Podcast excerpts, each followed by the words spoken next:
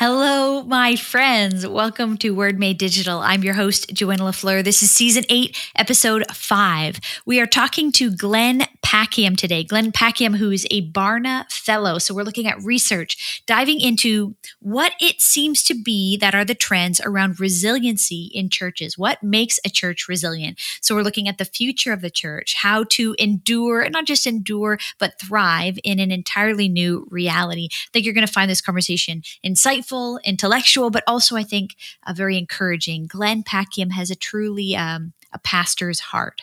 Thank you so much to the sponsors who are making this possible, to Compassion Canada, and the Canadian Center for Christian Charities is also sponsoring this podcast. We wouldn't be able to do it without them, so big shout out to them for their support. And hey, if you're watching on YouTube or you watch other stuff on YouTube, I want you to remember that we have a whole archive of now um, going on the eighth season here of the podcast, so go check out all these previous episodes. There's probably conversations with people you've read or been listening to lately, and I think you would gain insight from those, but more than Than that, we have all kinds of church communication tutorials to help you for free, equip you in the work you're doing in church communications, creative, strategy, marketing, digital, all that stuff. Go check out our tutorials. All right, let me tell you a little bit about Glenn Packham. Glenn has a Doctor of Theology and Ministry from Durham University in the U K, and he's an Associate Senior Pastor at New Life Church in Colorado Springs, and he leads one of the congregations there, which is their downtown location. He's also a Senior Fellow at Barna Group, and so through that, he's done tons of speaking at universities. He's an adjunct professor, and he goes around teaching and thinking and researching around big ideas for the church. And his most recent book is called The Resilient Pastor. And that's the one we're going to be talking about today. This data that indicates where resiliency comes from in leaders in the church. And don't we need some resiliency today? But as I've maybe already mentioned, what strike, struck me most out of our conversation was that he comes really with a pastoral heart and a care for people. So I think you're going to love this conversation as you listen in with me and learn from Glenn Packham. Welcome to the Word Made Digital podcast with Joanna LaFleur. Word Made Digital brings you interviews with Christian creatives and communicators to inspire, challenge, and equip you in your own work. The church has the best news in the world, so we want to help you be the best communicators in the world. Here we go.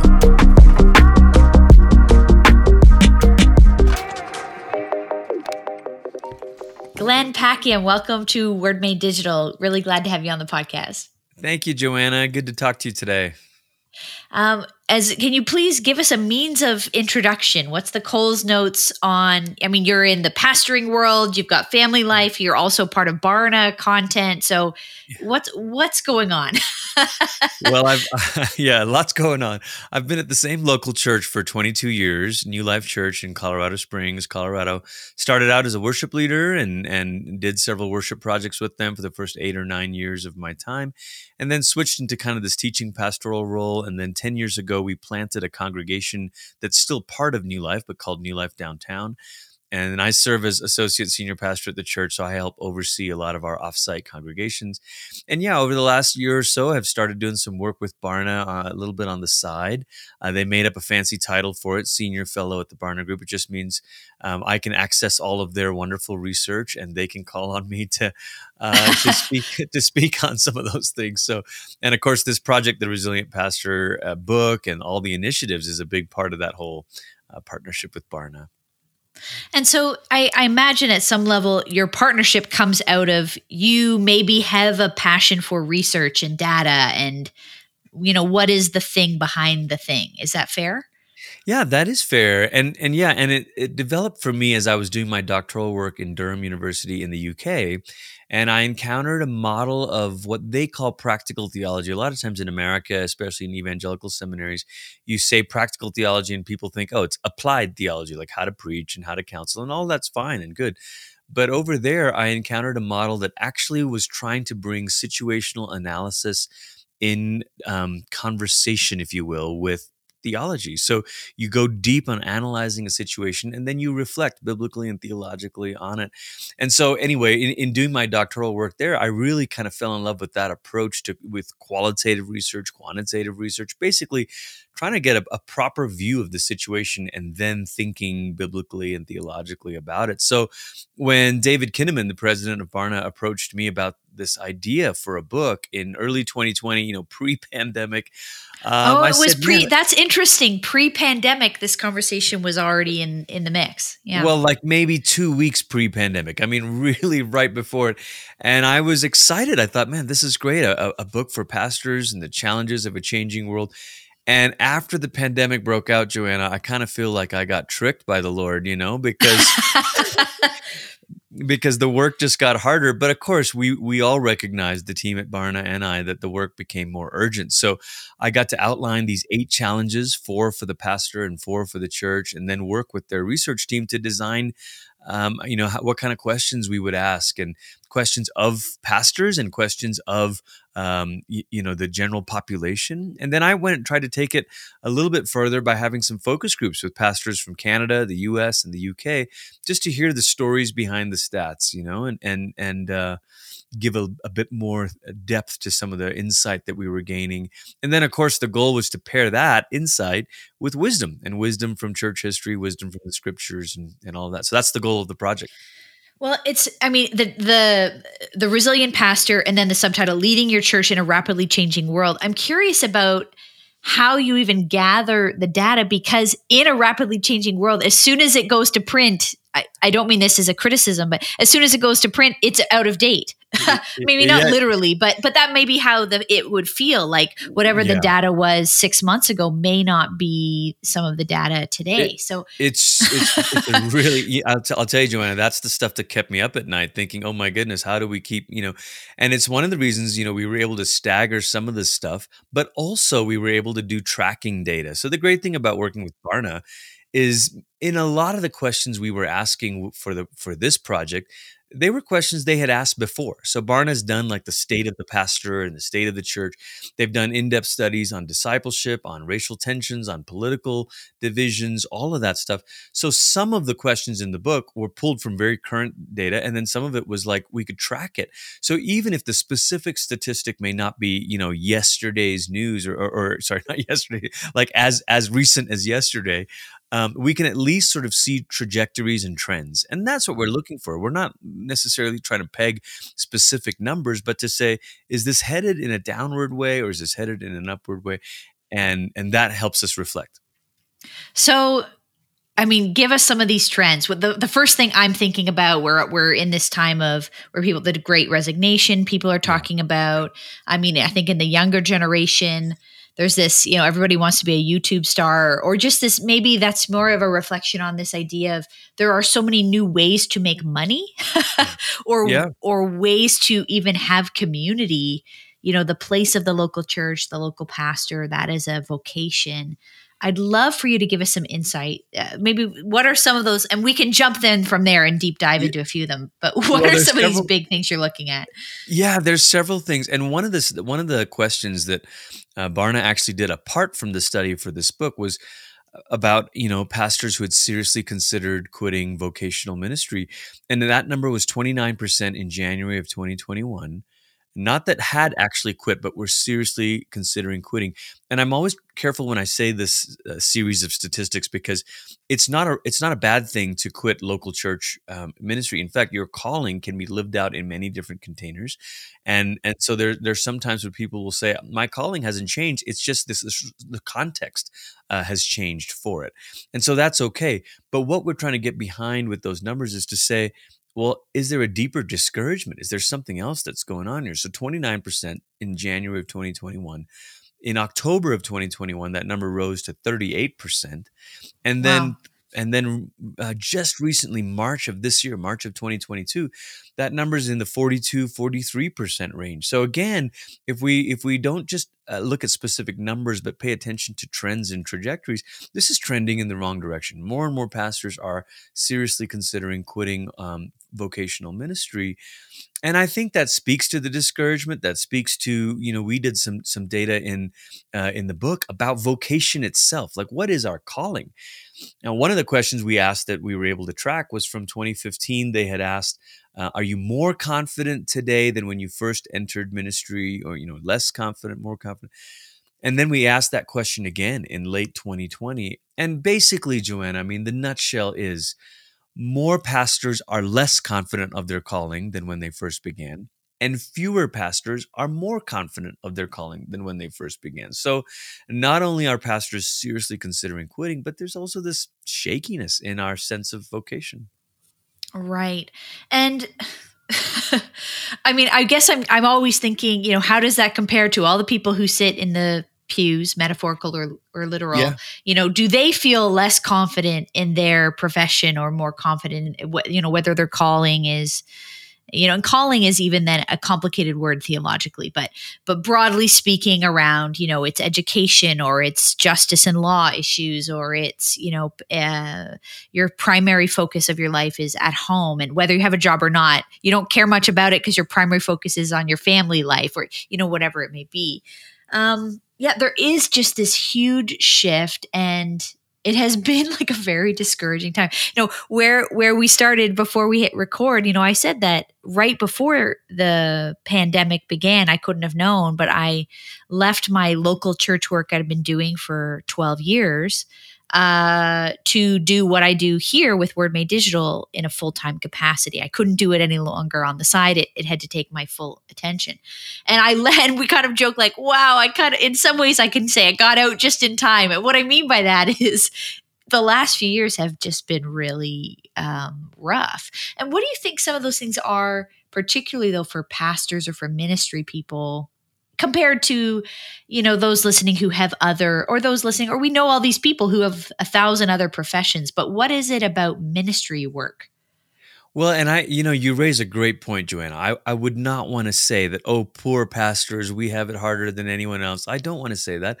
And I don't know that. In fact, I can think of lots of professions just anecdotally, you know, people in our church, in healthcare and in education, just to give two examples. Um, who have had a very, very difficult last two or three years, you know. So, so I don't at all want to make it sound like, oh gosh, this is the hardest job in the world and poor pastors. I, I think everybody's been under strain, but I can speak to the particular ways the pastoral job has become harder and more complicated. And again, that's not to say it's more complicated than anyone else's. It's just more complicated than it has been in the past.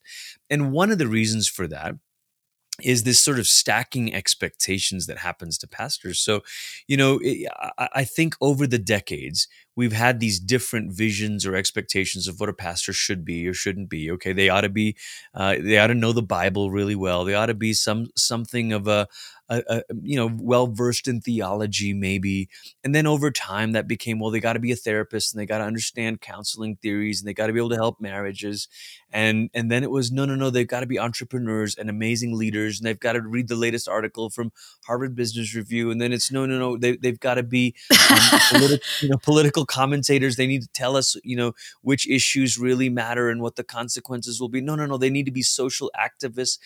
And the thing is, all of those things are, they're not unfair expectations in the sense that we could look at the scripture and say, well, hang on, we're just asking for our leaders to be like the prophets or to be like the teachers or to be, you know, so they're not necessarily unfair. What makes them unfair is when they sort of stack and you expect one individual to be all of those things, which we surely cannot be.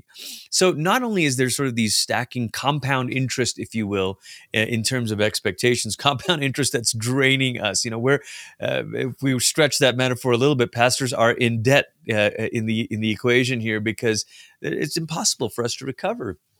But but the other com- compl- complication complication in this, Joanna, is um, the social media and digital world that we're in. Because, and even during the pandemic, maybe this sort of accelerated it. We were telling people to go online and join church and and all of that, watch on YouTube, which, you know, desperate times call for desperate measures. We're trying to do the best that we can. Some churches were late in adopting, and this forced them to get there. But over time in the pandemic, people started to figure out, look, if I'm watching a service online, I don't want to watch my service with sort of average music and moderate preaching. I want to I want mm. to watch the, you know, the the pros. And so yeah. uh, some of the pastors in my focus group expressed that discouragement. They said it didn't take long before our parishioners began watching the quote unquote hot preacher or, or whatever the, the the trendy church. And and yeah. that was a real source of discouragement because now not only do we have these stacked expectations, compound interest or whatever, we also have the comparison game where because everybody was digital, you scroll Facebook on a Sunday and you, you know, pick which church you want to watch.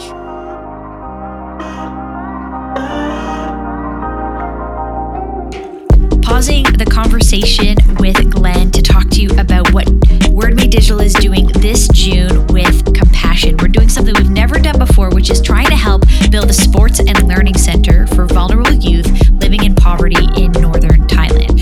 I'd love you to join me and give towards our goal of four thousand dollars to help provide youth with a, with a supportive environment where they can play, learn, and belong. What, what strikes me most about this is it's a small but mighty church. They have forty members, and they're serving nearly four hundred children and youth, then plus their families, and we're looking to raise four thousand dollars. So it's a four by four by four. If you had forty dollars to give to this campaign and give alongside me, it would mean so much. You can go to compassion.ca slash WMD, compassion.ca slash WMD to give, to find out more information, check out some videos on the project, and uh, to give alongside the rest of us to the work as we partner and support with this church as they share the best news in the world. And your your message is constantly being compared, or your music is being, it's the comparison. Even if they are watching yours too, it's not yeah. as good as, you know, pick your favorite person. And then meanwhile, there's all these implosions of leadership publicly. Uh, you know, this is all happening. So maybe you've been watching, like that's literally, uh, I've had this conversation just in our local Ontario context, a church that would have been one of the places, the mega churches that drew people yeah. in. There's just very recently been, you know, a very public leadership failure, moral issues, uh, ongoing whatever. The point is that people say, now, where do I go? What do I do yep. now? Because this yep. was the place. I don't know what to do next. Um, to, to kind of move out of like, we all know, you know, there's a lot of negative stuff here. Uh, I want to keep diagnosing it. If we don't diagnose it well, we can't yes. get the right medicine. Um, but I'm particularly interested in your context because you said you studied in the U K, at least for your PhD, maybe other uh, no, studies. Just, yeah, just a okay. Stuff. Well, and and my understanding is, I think you were uh, Malaysian born. Yeah, yeah. And I was so, born, yeah. Go ahead. Well, just I, I'd like to get. Can you give us some context for that? Because sure. what we're talking about, in some ways, is this sort of Western dynamic mm. where the church is thriving in many other places, or even. More so, the church has been post-Christian and secular in the U K for a yeah. very long time. So I guess I'm curious about this piece of how you view things. This yeah. is as part of your view into the conversation. I definitely this global think the, idea. Yeah, I definitely think the global church is a huge Um, we need the perspective of the global church. And in the book, I try to offer the perspective of the historic church as well, because I kind of got tired during the pandemic, Joanna, of people saying, oh, this is unprecedented. This is unprecedented. And I want to say, well, did you, have you read about the church in Carthage in the three hundreds? I mean, it was pretty bad with the Donatist controversy and the plagues, you know, so there's, there's a lot of other eras of church history that have had it really difficult that we can, that we can learn from. And the global church. So I was born and raised in Malaysia. That's where I'm from. Uh, originally, when I was ten, we moved from Malaysia to the U S. My parents went to a Bible college in Portland, Oregon, and then we moved back to Malaysia uh, after three years in the States. And I finished out my high school years in Malaysia, and then I came to the States to go to college. And then when I did my doctoral work, twenty thirteen to twenty eighteen, it was part time, which meant I was doing, I was commuting um, to to the U K. I, I think I made close to twenty trips in the last, you know, whatever five or six years, you know, seven years. And and got to make a lot of good friends with with pastors over in the U K and understand a little bit more their their context. And it is post-Christian, and yet they have this sort of institutional church that holds some strange power in, in certain places. You know, one of the pastors in my focus group is a Hong Kong-born British Chinese, and he said, when he wears his priestly collar, the dog collar, as they call it, uh, you know, it actually gains some respect and some credibility. Um, versus some of the American pastors in my focus groups are like, yeah, I don't tell anybody that I'm a pastor because I don't want to shut down the, the conversation on the airplane or whatever, you know. But you you bring up the scandals, Joanna, and that's it's a really important thing because the credibility crisis, that was one of the other challenges. So we talked about the challenge of vocation, but the challenge of credibility was another sort of eye-opening piece of data because when we when we looked at it, you know, we, one of the questions we asked was, would you consider a pastor a trustworthy source of wisdom? And Uh, you know, it's not surprising that four percent of non-Christians said, yes, absolutely. Maybe that's lower than we would have liked. four percent is pretty low. Wow. eighteen percent said yes, somewhat. So you add that together, you have less than a quarter of U S adults say, yeah, pastor's a trustworthy source um, of wisdom. But what was maybe even more disturbing is, is Christians. So you had a combined thirty-one percent plus forty percent, thirty-one percent who said yes, absolutely, forty percent who said yes, somewhat. seventy-one percent of Christians, self-described Christians, say a pastor is at least somewhat a trustworthy source of wisdom. So I'll, I'll you know, we've been on the road a little bit talk, doing some of these resilient pastor roundtables in various cities, and I'll joke with the pastors there. I'll say, that means about a third of the people in our congregations on any given weekend are listening to us and saying, yeah, maybe. And they always laugh right. because they think, yeah, that sounds about right, you know? Yeah. And so uh, you talk about this idea, and maybe it's it's relating uh, to this, uh, the idea of the new kind of pluralism in the West. Yeah. And maybe yeah. I'm jumping off from that because it's almost sort of this pluralism is in, we pick the idea from the pastor, we pick the idea from social media, we pick the idea that we like in Paul, pick, pick, pick. Talk to us about this. What are, what are you yeah. seeing happening here? I love that you're making that connection with this sort of Um, the, the decline in credibility, because I do think one of the reasons why people don't view the, the pastor as a trustworthy source of wisdom is because they have other sources of wisdom in their life, and they kind of place themselves at the center of deciding what is wisdom and what is not. And so it's a different age than, you know, it used to be. Maybe you would say, well, there is a truth or there is a wisdom out there, and we've got to try to discern it or discover it. And now there's a there's much more. And of course, this has been building for a long time, right? Postmodernism has been in the works for, for a few decades now. I, I think in some ways the pandemic accelerated it because it forced us inward. It forced us into isolation. And so we really did start to believe that, okay, well, if it's just me at home scrolling YouTube or Instagram or TikTok and deciding which influencer, quote unquote, to listen to, then I'll just mix and match. I like a little of what she says and what he says and what they'll do. So the new pluralism is a mix and match kind of um, pluralism. And I, I say new because, again, you know, growing up in Malaysia, that's sort of the, the the classic sense of pluralism, where there's many different religions, but they all just sort of peacefully, um, you know, coexist with one another. So Christians were about eleven percent, Muslims are about forty-five percent or so, and then the rest are made up of Buddhists and Hindus. But nobody nobody said silly things like, well, Allah and Jesus are essentially the same, or I'll have a little Buddha and then a little, you know, no nobody said silly things like that. But in the West, um.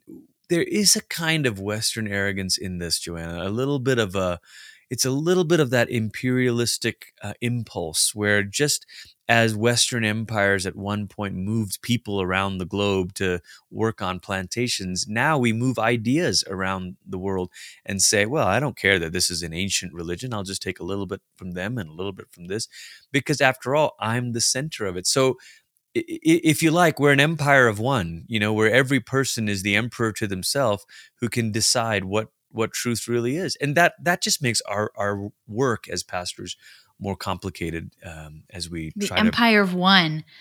Yeah. Uh, you know, and then of course the, the the classic story, it makes me think of immediately the emperor is wearing no clothes.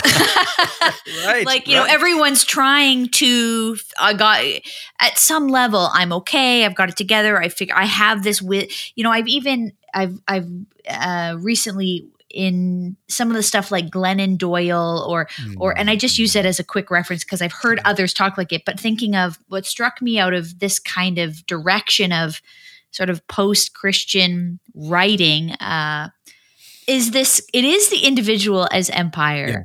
Yeah. Yeah. Uh, and, you know, on a personal note, my, my father has uh, dementia and is in a home. Mm. And so a Christian man who no longer can sort of have an empire of himself, you know, he was mm. once the nuclear engineer and is now, you know, unable to, to do many things anymore. And, and yet in this kind of pluralistic conversation, I'm seeing it's what you think. At the end of the day, it's about you and what you want and your power and your freedom mm. and your self-actualization. When, when like for many people, there will come a point in our life where we literally cannot do that. Yes. We must have other people. We cannot think for ourselves. Our brain won't, our brain will betray us. I don't mean that out of fear. It's just honesty that if well, all we have is ourselves, where does that leave us? It's so true. And I'm so sorry for what you're going through with, with your dad. And, and that that's such a difficult thing to see. I think I think often in those uh, in these moments about the the Black Scottish theologian John Swinton, um, who says in the and he works a lot with dementia, does a lot of work. Uh, he spent a lot of work as in healthcare first before he did his theological training uh, with dementia patients. And so he he says in the end, it's not our memory of God that counts, but God's memory of us. And I think that is so beautiful because, again, we, we, we're trying to construct a version of reality where we stand at the center of it and we'll take ideas from here. And, and you know, I mentioned in the book other kind of uh, influences in this moment. You mentioned the new pluralism. There's a new kind of paganism, but there's this hyper uh, exclusive individualism. Charles Taylor called it that. The Canadian uh, born philosopher Charles Taylor called it this expressive individualism. Um, which all of these things are interconnected, you know. So if we want to place ourselves at the center and we'll decide who's who's right and who's wrong, and then everyone else needs to agree with me, otherwise I'll cut them out and, and label them as toxic just for disagreeing, you know. That's where we're at today. But at some point, like you said, not only are we going to need other people, but we're going to need to count on a God, a love that is larger than us, a love that is larger than ourselves, that can say, it, it really doesn't matter whether you uh, remember me or know me, I know you and I remember you. And that, wow. to me, is the power of the gospel. Yeah. Well, and that's, and, and when we say gospel, good news, yeah. like the yeah. good news is it doesn't have to all be carried on your shoulders. Yes. Uh, and that's the lostness, I think, of so many people. They do feel when I hear those, uh, those kinds of directions of ph- philosophical or theological directions of, you know, it's yourself, sort of this self-contained thing. And at the end of the day, you have no one else, you just have yourself. I mean, it's just, it's just not true right. that we can actually rely on a God who sees us and loves us, uh, and a community of faith around us. And yet we keep uh, leaving the church. Yeah. so yeah. People are, you know, people are leaving that community and that sense of a place that can care for us. Um, uh, there's, there's so many threads to pull here. um, I'm trying to decide which way to go next, but maybe I'll just say to you, you know, um, you know, what's your sort of continued, you know, your reaction to this? Um, yeah. I think there is, there's a need for great empathy for people who are walking away or have walked away. Um, because we, the, the, the truth is the church has given them cause, it has given them reasons. We mentioned the scandals, but there's more than that. In the chapter on credibility, I talk about all the different ways that we are tempted to misuse power. And the Bible's story of Saul is, is a cautionary tale. You know, Samuel tells the people, be careful what you wish for. If you want a king, you know, kings take. And so the, that first temptation of power is to leverage your position for your own benefit. And that, man, how many times have, again, not all pastors. In fact, many pastors are good, faithful, humble servants of the Lord. But we are implicated because of the pastors who have leveraged their position for their own comfort. Or the second thing Saul does, he steps outside his lane and starts trying to act like a priest and offer sacrifices, and he gets rebuked for that.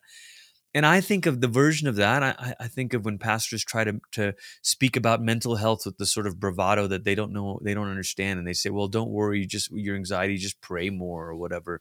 Or they try to speak about, political, you know, they try to speak yeah. about political issues. And it's like, you don't know anything about um, this, this complicated policy. I had a friend who's a, a, a politician.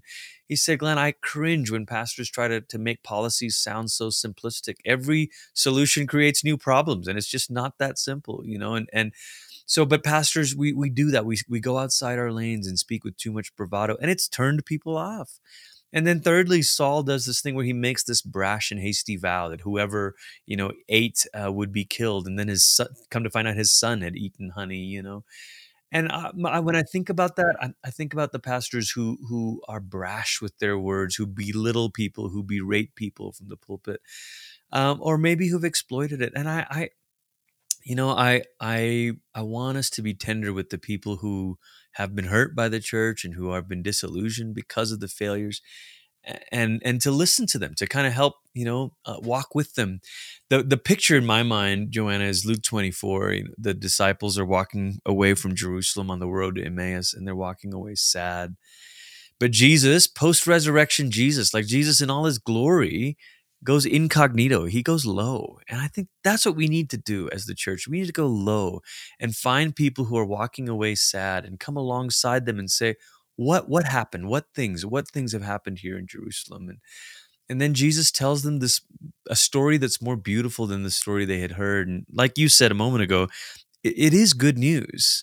Um, we do have good news. Even when we fail by its own standards, Uh, even when we fall short, we're falling short by the measure of Jesus. And Jesus, his life and death and resurrection is still good news. Mm. Well, and the, and what I often say here with Word Made Digital, you know, the, the gospel isn't just good news. It's the best news yeah. in the world. And if we have the best news, we should be the best communicators, but we're just so bad at communicating. Yeah. So, you know, my, you know, my work and is is largely to help communicate good news uh, more effectively. Um, and and there's lots there's lots of room for growth for sure. And I have so much to learn every day. I mean, the way we communicate is changing. I mean, just on the technology side alone, I mean, how we're communicating is changing. Um, but I love that this pressure, you're describing this pressure to be the expert at all the things, which is maybe why the thirty percent of people are sitting in your your church service saying, like, you're clearly not an expert at this thing. Why are you even talking about it? But then what do we do when, you know, do you have any pastoral advice or wisdom here? Because I think there's this pressure, if you're a leader, to speak on all the things. Um, you know, just as we record, there was just very, very close to where I live in Toronto, Buffalo, there was this shooting in the last couple of days, horrifying racial-based violence, uh, evil. Uh, and so then you think, well, should I, should I, po- I haven't at this point, should, should we post something about it? Um, some people would say you should post about everything. Don't you care about Black lives? You know, and then other people say, well, you're not an expert on this issue, so don't post anything. What about the church? What a, should the church post? Should the pastor post? What's your wisdom here on how, well, do we, if we're not an expert, how do you, how do you do this? How do you navigate it? Well, let me take the question first, the way you phrased it there, if we're not an expert. I, I think we should stay away from topics that require expertise, or at least speaking about them in, in, in a complex way. Um, mm. However, when there are tragedies or there's something to lament, what we can offer is that voice of solidarity, that voice of lament, that voice of acknowledgement of pain. Um, w- without so so, I'll give you an example. So yesterday in church, I did comment on on the shooting that happened in Buffalo, and my sermon was on the Spirit as the giver of gifts. It had nothing to do with spiritual gifts, except that it kind of does. And I talked about how mm. one of the reasons the Spirit gives gifts is to help the church be a witness in the world. And I said, yesterday, you know, this happened, a, a self-described, you know, a white supremacist opened fire in a Black neighborhood, deliberately trying to kill. And, and I paused and I said, we understand why there's so much anxiety and fear in the Black community. So that's an act of listening more than it is offering advice. That's the result of me saying, yeah, actually, when you when you listen to voices in the Black community say, every time another one of these things happen, we say, we start shaking, we start, um, you know, so I, acknowledgement of someone else's pain. And then the, I went on to say the thing that I am trained to say, which is the theology part of this. The Spirit empowers the church not to have Uh, you know, you know, great services, but so we can go out into the world with reconciliation and peacemaking and justice and all of that, and mm. be, to be agents of healing, and and that's where that's the way that I chose to to address the issue. So I think there are ways of doing it that uh, keep you grounded, but don't don't let you be um, sort of silent on on on things that need to be talked about. In general, uh, I, I think one of the things I try to do is I try to think about biblical categories. Like, what are the biblical categories for this? So justice, peace, love, what are the words the Bible uses? And then I try to think about kingdom priorities. And what I mean by that specifically is let's look at the life of Jesus. Where was Jesus's priorities in terms of his mission and his ministry okay, how can I make those my priorities? And then thirdly, you know, every pastor and church leader has to just figure out the, the pastoral sensitivities. Like, do I have in my church a range of people that are gonna gonna have a complex or, or varying feelings about a particular event? Now, I think something like the Buffalo thing, it, it's almost in a way easy because everybody agrees that's abhorrent. You know, that everybody agrees that that's evil. Um, but how we address it is is part of the taking a pause on the conversation with Glenn because this podcast is sponsored by a Canadian organization who's been serving churches and charities with a lot of resiliency for nearly fifty years. This is the Canadian Center for Christian Charities, or commonly referred to as the Four C's. They support charities with their operational questions in areas like receipting, donations, and C R A guidance and board leadership and training. They're experts at things that you don't have to be an expert at. Expert at. That's why you can partner and join with them as a member. So membership is simple, it's affordable, and it provides churches and charities with a huge knowledge base and team of professionals willing to help you whenever you need them. So if you're a board member or an elder, a four C's membership is a great, affordable investment into your ministries, staff, team, and volunteers. You can visit c c c c dot org to learn more about them and join. And of course, that link will always be in our show notes.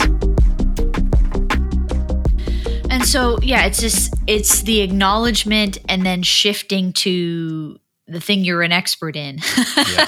Yeah. as opposed yeah. to, you know, uh, mental health, political commentary, you know, racial dynamics and the history exactly. of that. If you are not, maybe you are, but you probably mm-hmm. aren't.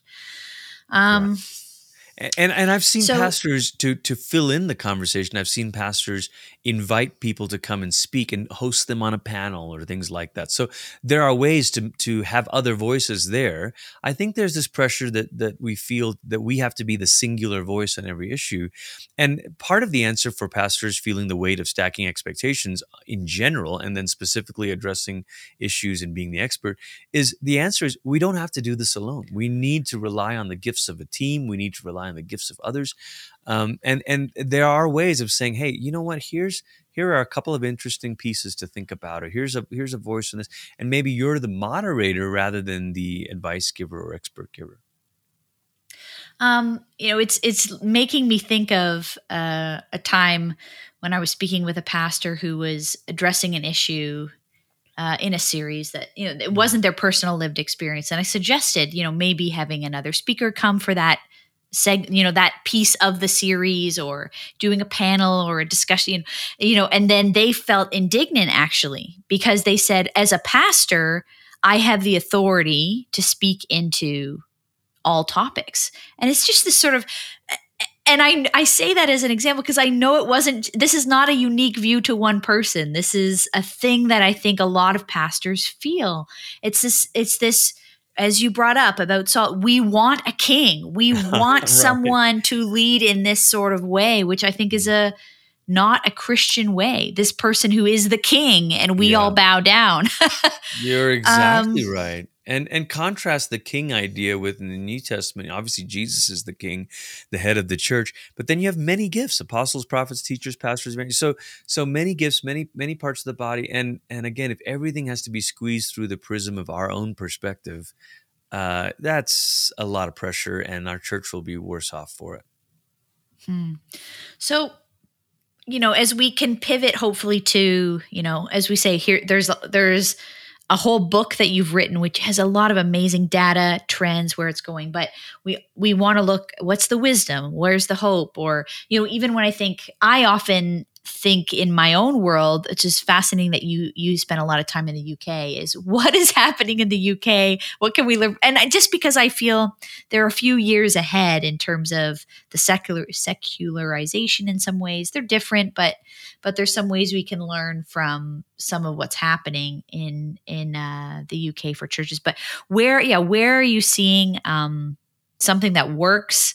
Do you have an example for us of a, a di- you know, models of a different way, something yeah. you're excited about? Well, one of the things, I mean, that that we started doing seven years ago because of a visit to the U K was Alpha. And mm-hmm. I don't, you know, I'm not trying to make this a commercial for Alpha. I've got nothing to gain, to gain from this. But truly, it's been a remarkable way for our people to practice a kind of radical hospitality, uh, the posture of a listener. Um, I think in our church and in our context, in Colorado Springs in particular, we've been very used to being the people with the megaphone, you know, the people who bark at the culture. And and Alpha taught us the skills required in being a listener and mm, and being, wow. you know, bite, biting your tongue and just saying, oh, interesting, tell me more about that, as opposed to, well, you know, I, I've got a re- rebuttal or a response, you know. And so so not only has Alpha helped the people in our church kind of become better listeners, but it's also helped the people in our community change their perspective a bit. We get these feedback forms from people, and repeatedly we hear people say things like, and it's, you know, it's a bit of the compliment that hurts, but we repeatedly we hear people say, oh, I expected Christians to be so mean and, and narrow-minded, and these were some of the warmest and nicest people I've mm. ever met. Well, I'm I'm glad for that, but I'm so sad that that was your initial, you know, sort of yeah, it's real. Yeah, us. yeah. So Alpha's been a big part of that, but you know, the thing that has really encouraged me as I've gotten to to travel a little bit, and yes, the U K, but also uh, in, in in churches in different regions in the, in the U S. We can never let go of the power of the presence of God. And I think there's something about the presence of God that witnesses to the world around us in a way that, ah, you know, clever, cleverly constructed experiences never could. So if we just say, well, let's just craft this thing and people, you know, and there's a difference. Please hear, hear me carefully, the people who are listening. We, there's a difference between being hospitable and being ready for guests and not using all insider language and all that. We got to do that. There's a difference between doing that and sterilizing the church, making it a, a place where there is nothing uniquely Christian about it, nothing that that smells of Jesus or the presence or the power mm. of God. And I, you know, in the in the book, I use this metaphor of like, imagine going to the hospital, needing help, and they're offering you their latte, you know, and you're like, I don't, I mean, I'm glad you have a coffee shop, but I didn't come here for the latte. You know, or whatever it might be. And I, I, I want for all of us in our churches to hang on to this conviction that it is the presence and the power of God that can uh, awaken people from their sort of illusions of self, uh, that can convict people. Paul says it. I was just teaching this the other day. Paul says it in First Corinthians uh, fourteen. He says, the unbeliever will walk in and say, oh, surely God is in this place. And, and will be convicted of sin and then say, surely God is in this place. And I mean, what a thing for Paul to say in a city like Corinth. I mean, that was like as pagan of a city as you could get. And yet Paul says to his little congregation there, hey guys, if we could uh, be uh, open to the Spirit in the responsible way that's grounded in the Scripture and grounded in truth and, and anchored by love, actually, that we're we're operating in this presence and power for the sake of love, not our own goosebumps, then hang on, the world is going to uh, notice that something's different. Hmm. You um, you said on a, another podcast that I heard you on, uh, Stanley Hauerwas, what kind of community made that kind of character possible? And I think that can go either way. Um, you when you reverse engineer from the scandal and the debacle, what kind of community made this character possible, but also in the positive way. You know, when I think of something, even just as something like Alpha, what kind of community made this kind of character or makes this kind of conversation possible?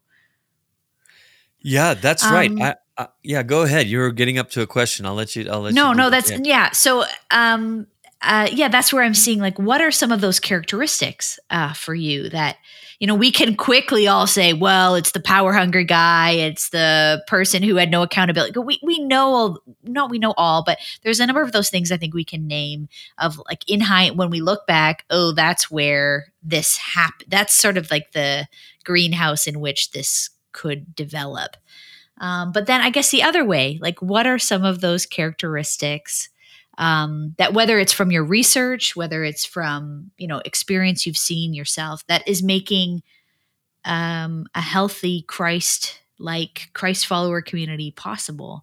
Um, and maybe some of that is like, you know, if we could reverse engineer, what does that kind of a leadership team look like? If it doesn't have just that one usually guy, but that one person at the top who has to feel like he's got to carry it all on his shoulders.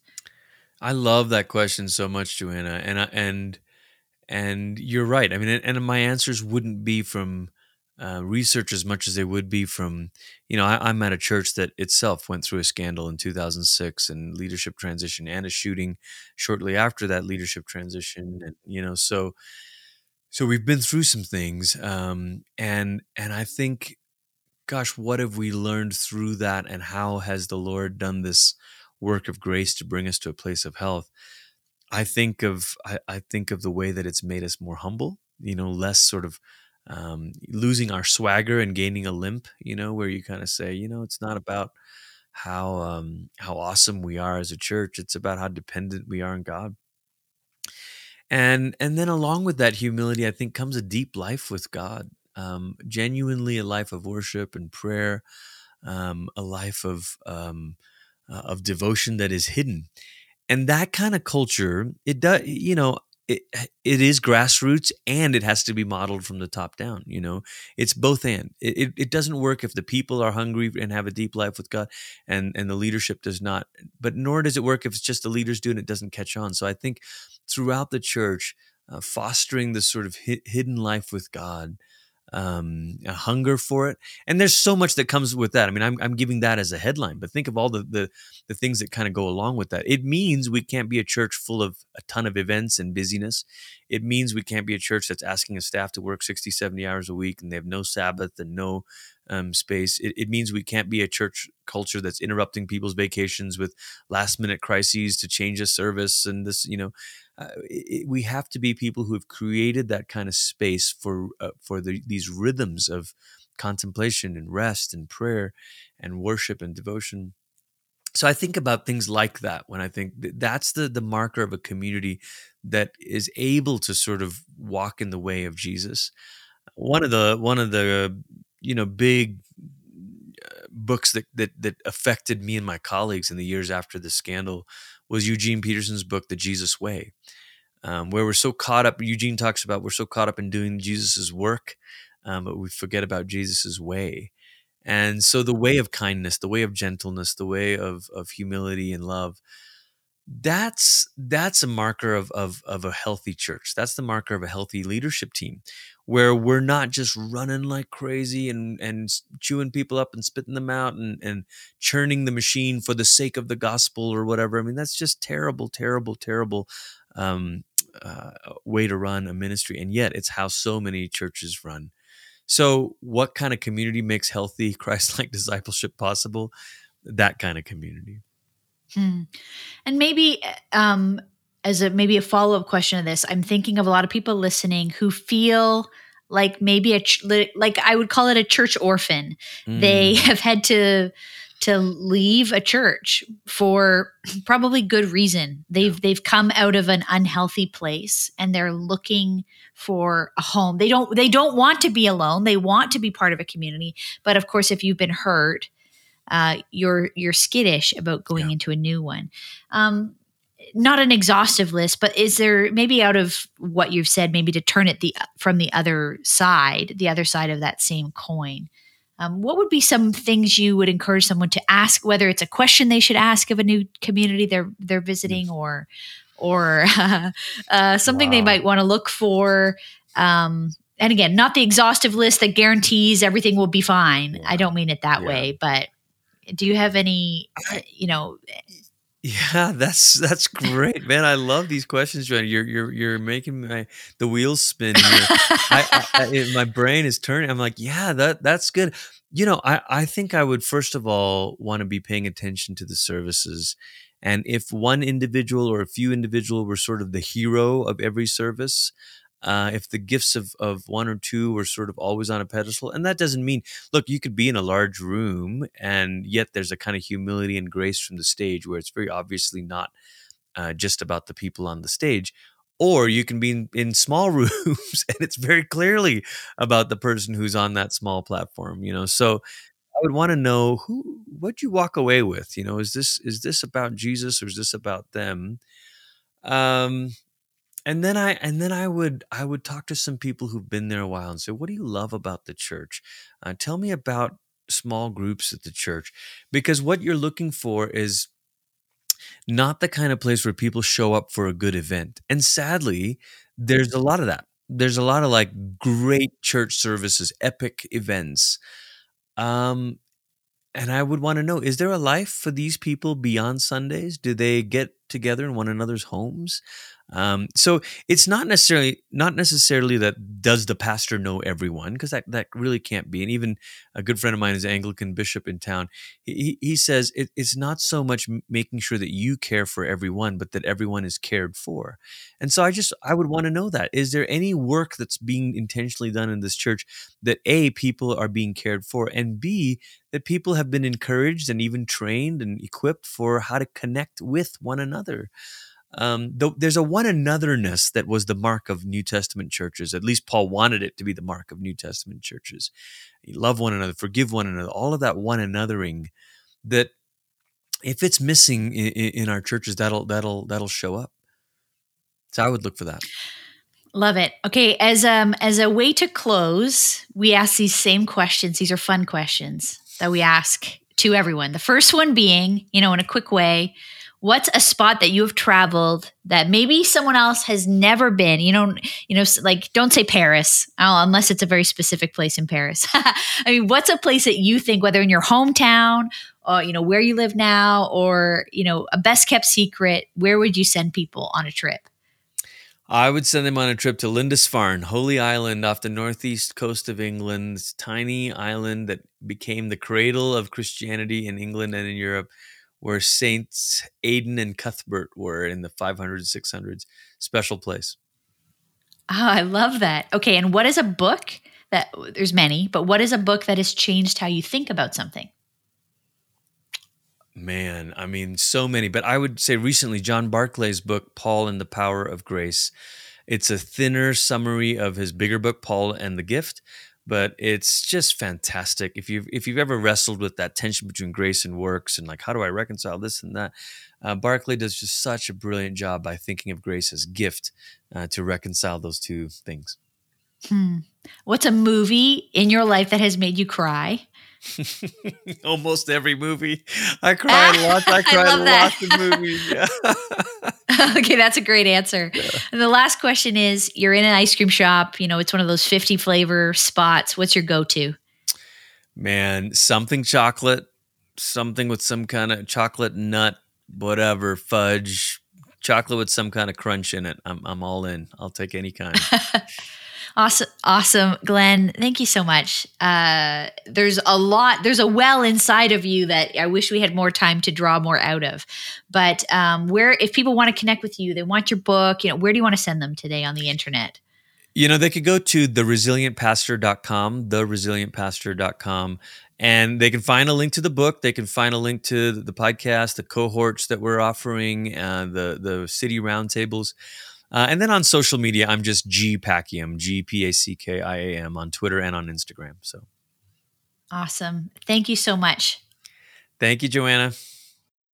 Thanks so much to Glenn Packham for that conversation. Next week, we are talking to journalist John Brandon on productivity. He has written prolifically for things like Inc. Magazine and Forbes and, and more. The list goes on and on. And he's going to talk to us about how he stays so productive and how he's done that over many, many years. He's got some great wisdom and insights for us in the conversation.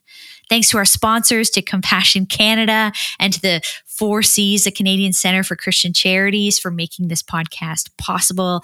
We love you guys. It's a privilege to partner with you. And check out our whole back catalog. Subscribe to us on YouTube for tutorials and podcasts and all the good stuff we're coming out with. We don't want you to miss what we have. Free resources and content to encourage you and equip you as you serve and lead in church as a communicator in this digital world. See you as well next week on the podcast and this week on the Digital Church Facebook group. We're there all the time, twenty-four hours a day. If you have a question, if you want to interact, if you want to post a job, if you want to uh, see what other people are up to in digital evangelism and discipleship, we'd love for you to find us there.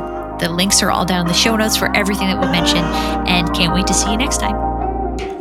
Thanks for listening to the Word Made Digital podcast with Joanna LaFleur. If you like this content, hit subscribe so you don't miss an episode. Rate it and share this episode with your friends. Head over to word made digital dot com for more free tools and helpful content for creatives and communicators. We love helping you communicate the best news in the world.